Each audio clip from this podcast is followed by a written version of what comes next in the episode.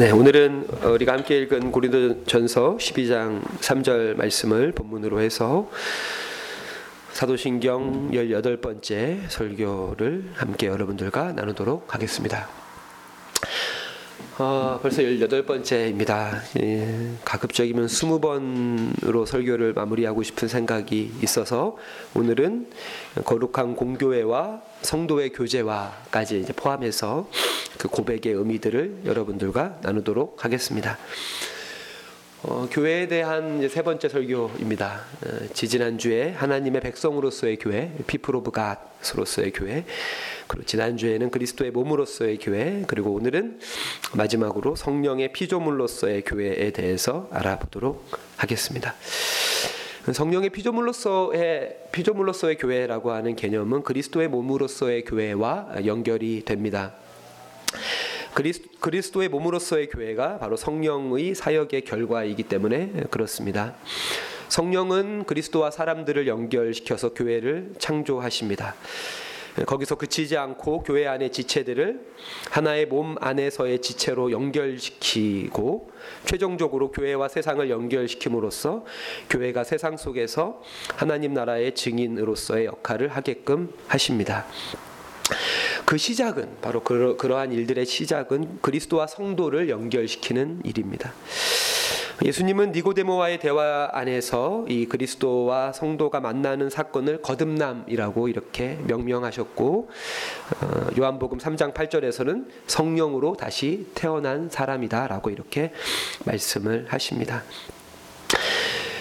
어, 바로 이러한 그리스도와 성도가 연결되는 이러한 일은 성자 예수님에 대한 신앙 고백으로 촉발되는 사건이기 때문에 오늘 본문에서는 성령이 아니고서는 누구라도 예수를 주, 곧 그리스도라 고백할 수 없다라고 바울은 선언하고 있습니다. 다른 말로 하면 좀 긍정적인 표현으로 바꾸면 성령만이 예수를 주라고 고백하게 한다라고 하는 것이죠.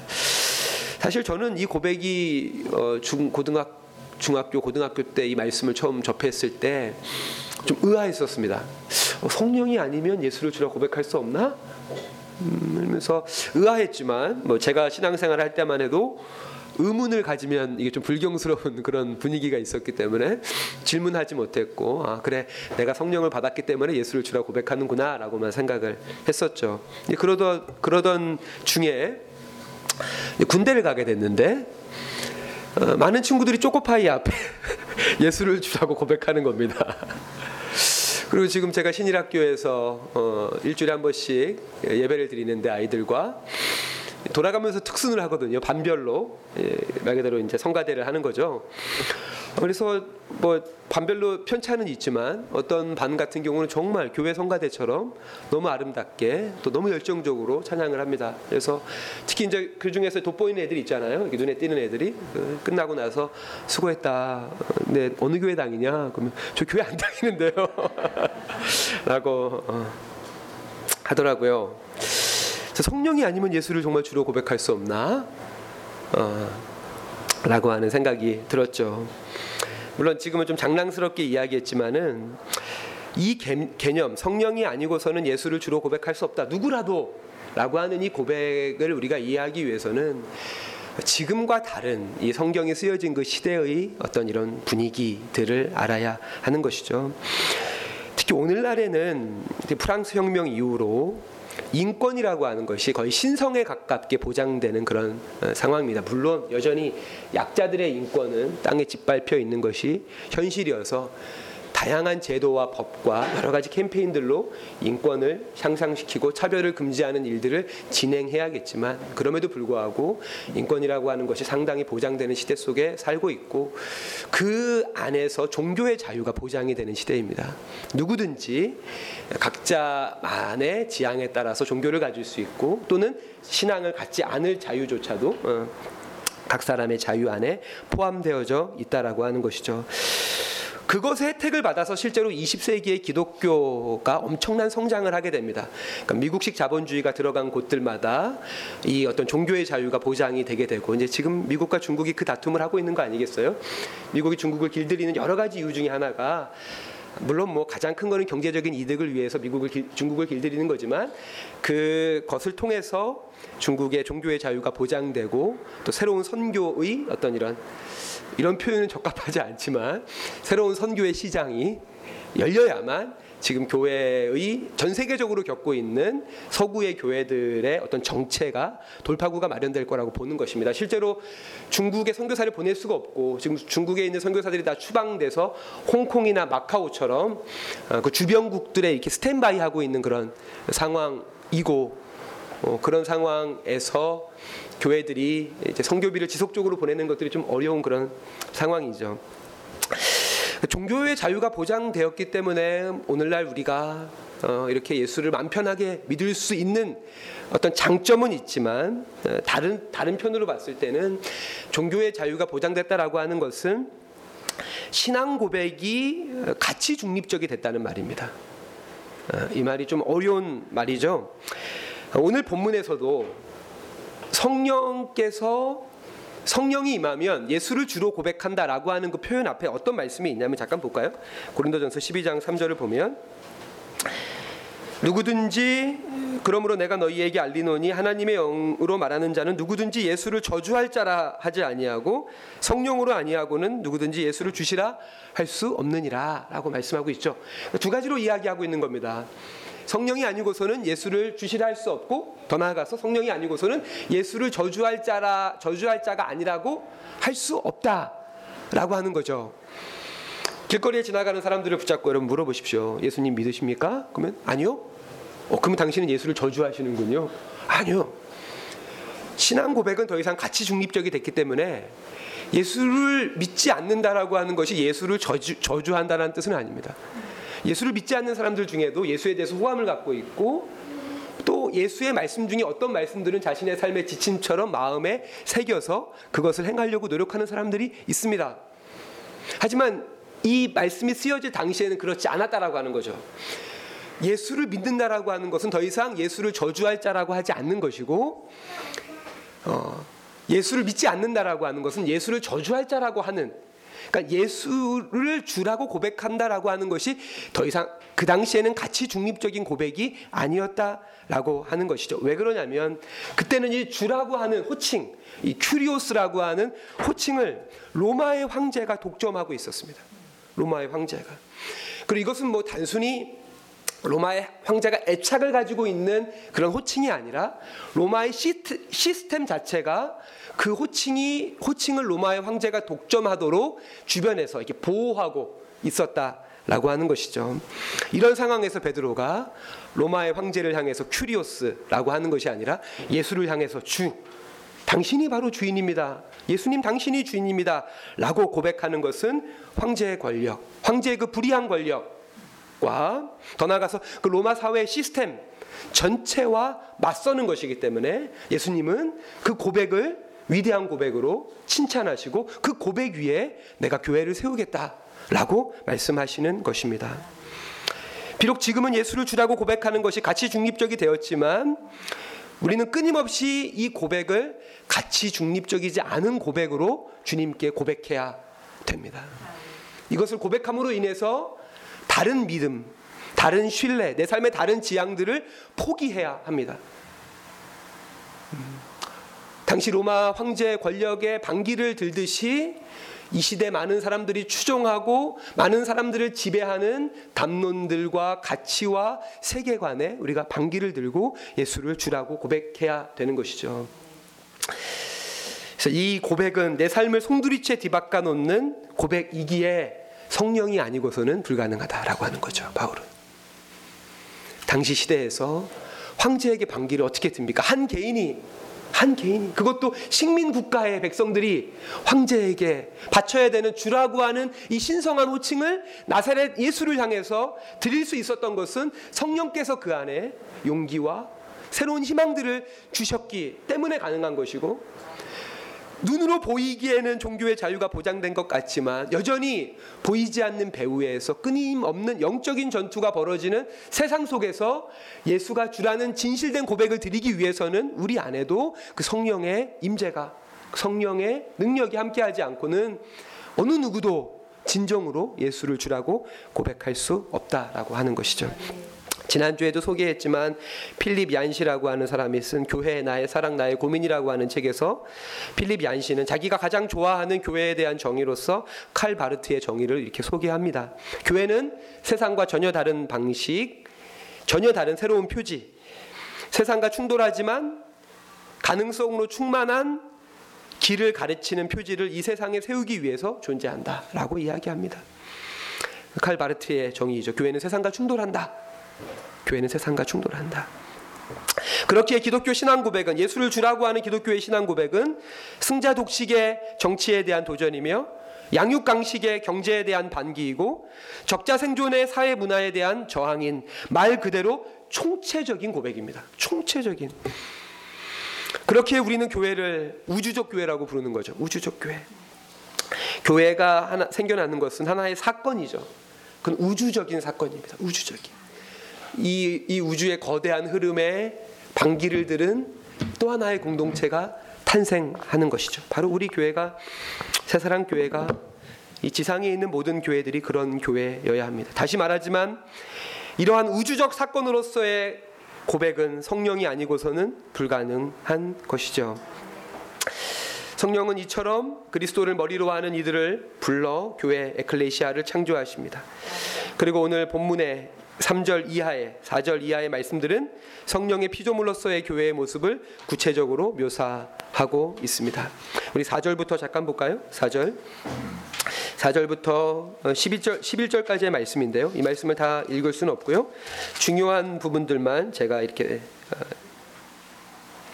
읽어 드리도록 하겠습니다. 4절에 보면 은사가 여러 가지고 5절에는 직분도 여러 가지고 6절에는 사역도 여러 가지지만 성령이 같고 주도 같고 이 모든 일을 이루시는 하나님이 같다라고 말합니다. 그러면서 8절과 9절과 10절에는 다양한 은사들의 종류 항목들을 이렇게 이야기하면서 11절 말씀에 이렇게 말씀을 하시죠. 11절을 같이 한번 읽겠습니다. 시작.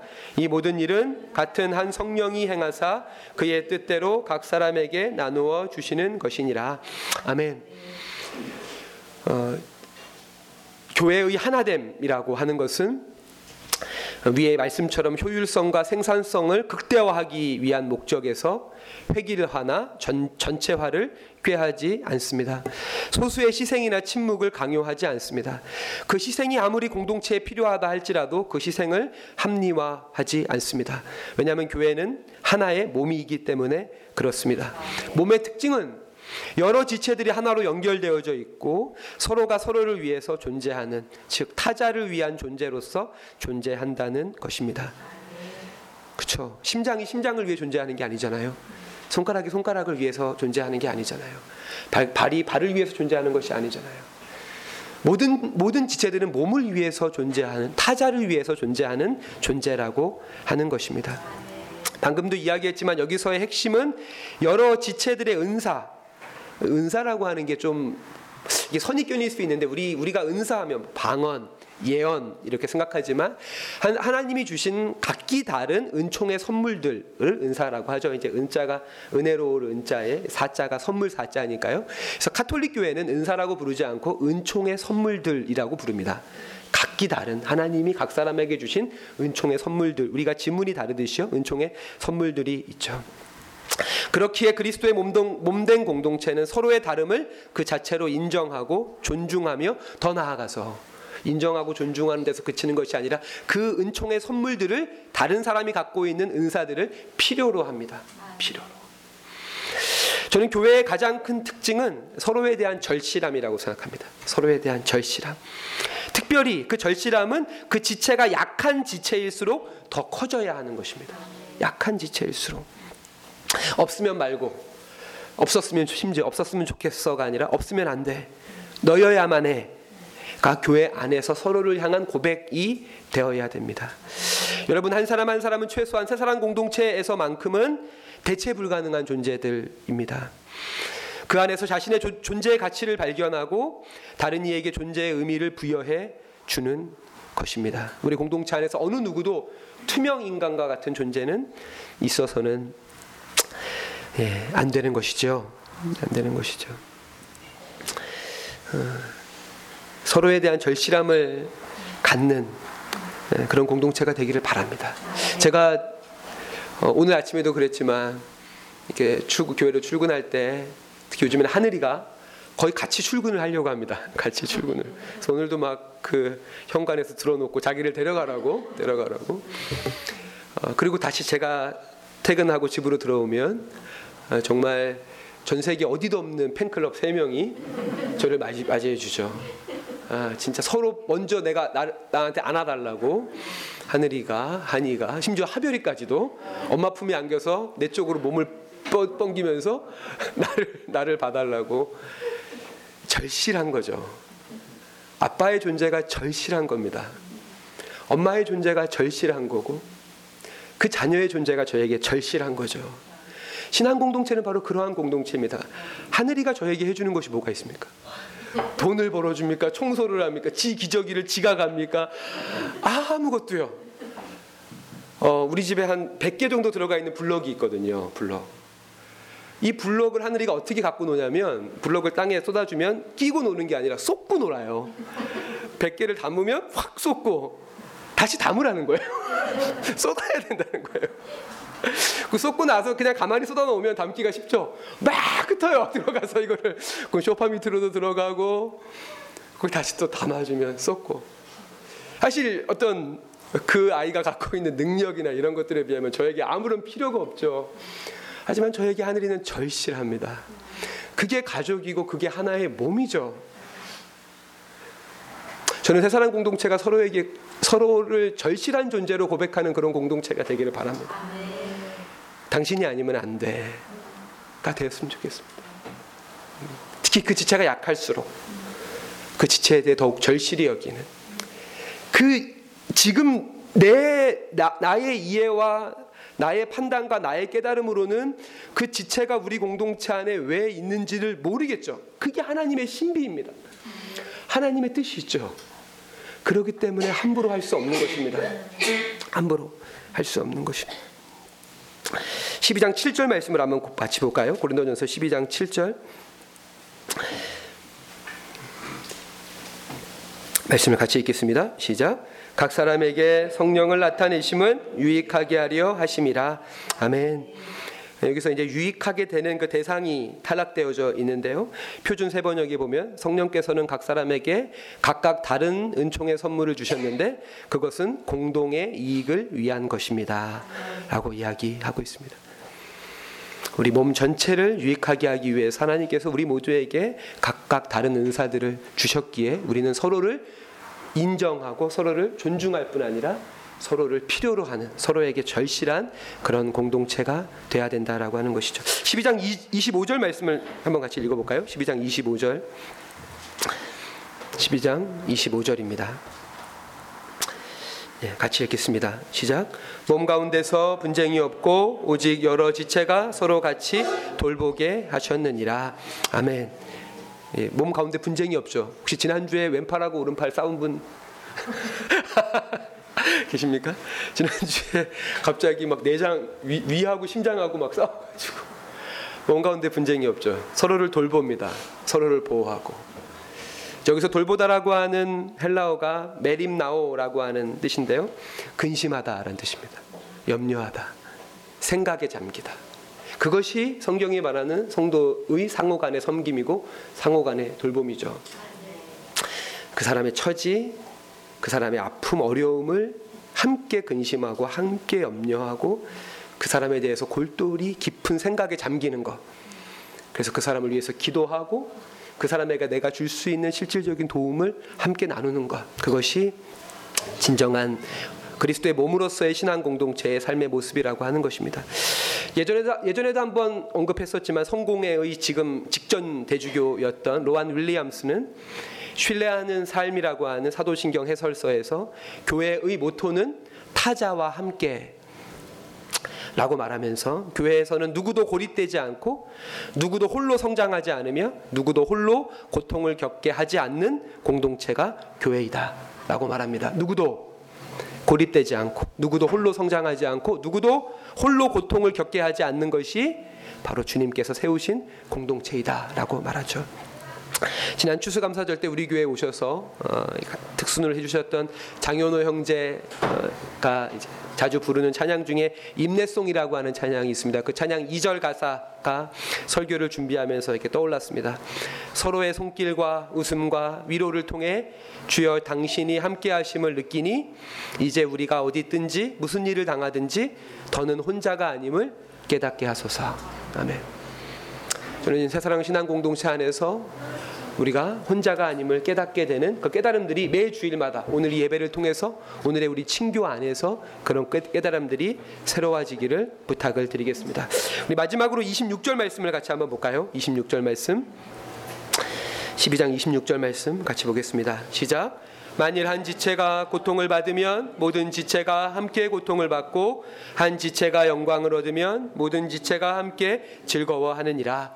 아멘. 네, 이 말씀의 요약이 로마서 12장 15절이죠. 즐거워하는 자와 함께 즐거워하고 우는 자와 함께 울라. 그거를 바울은 고린도 교회를 향해서는 한 지체가 고통을 받으면 모든 지체가 함께 고통을 받고 한 지체가 영광을 얻으면 모든 지체가 함께 즐거워한다 라고 말합니다.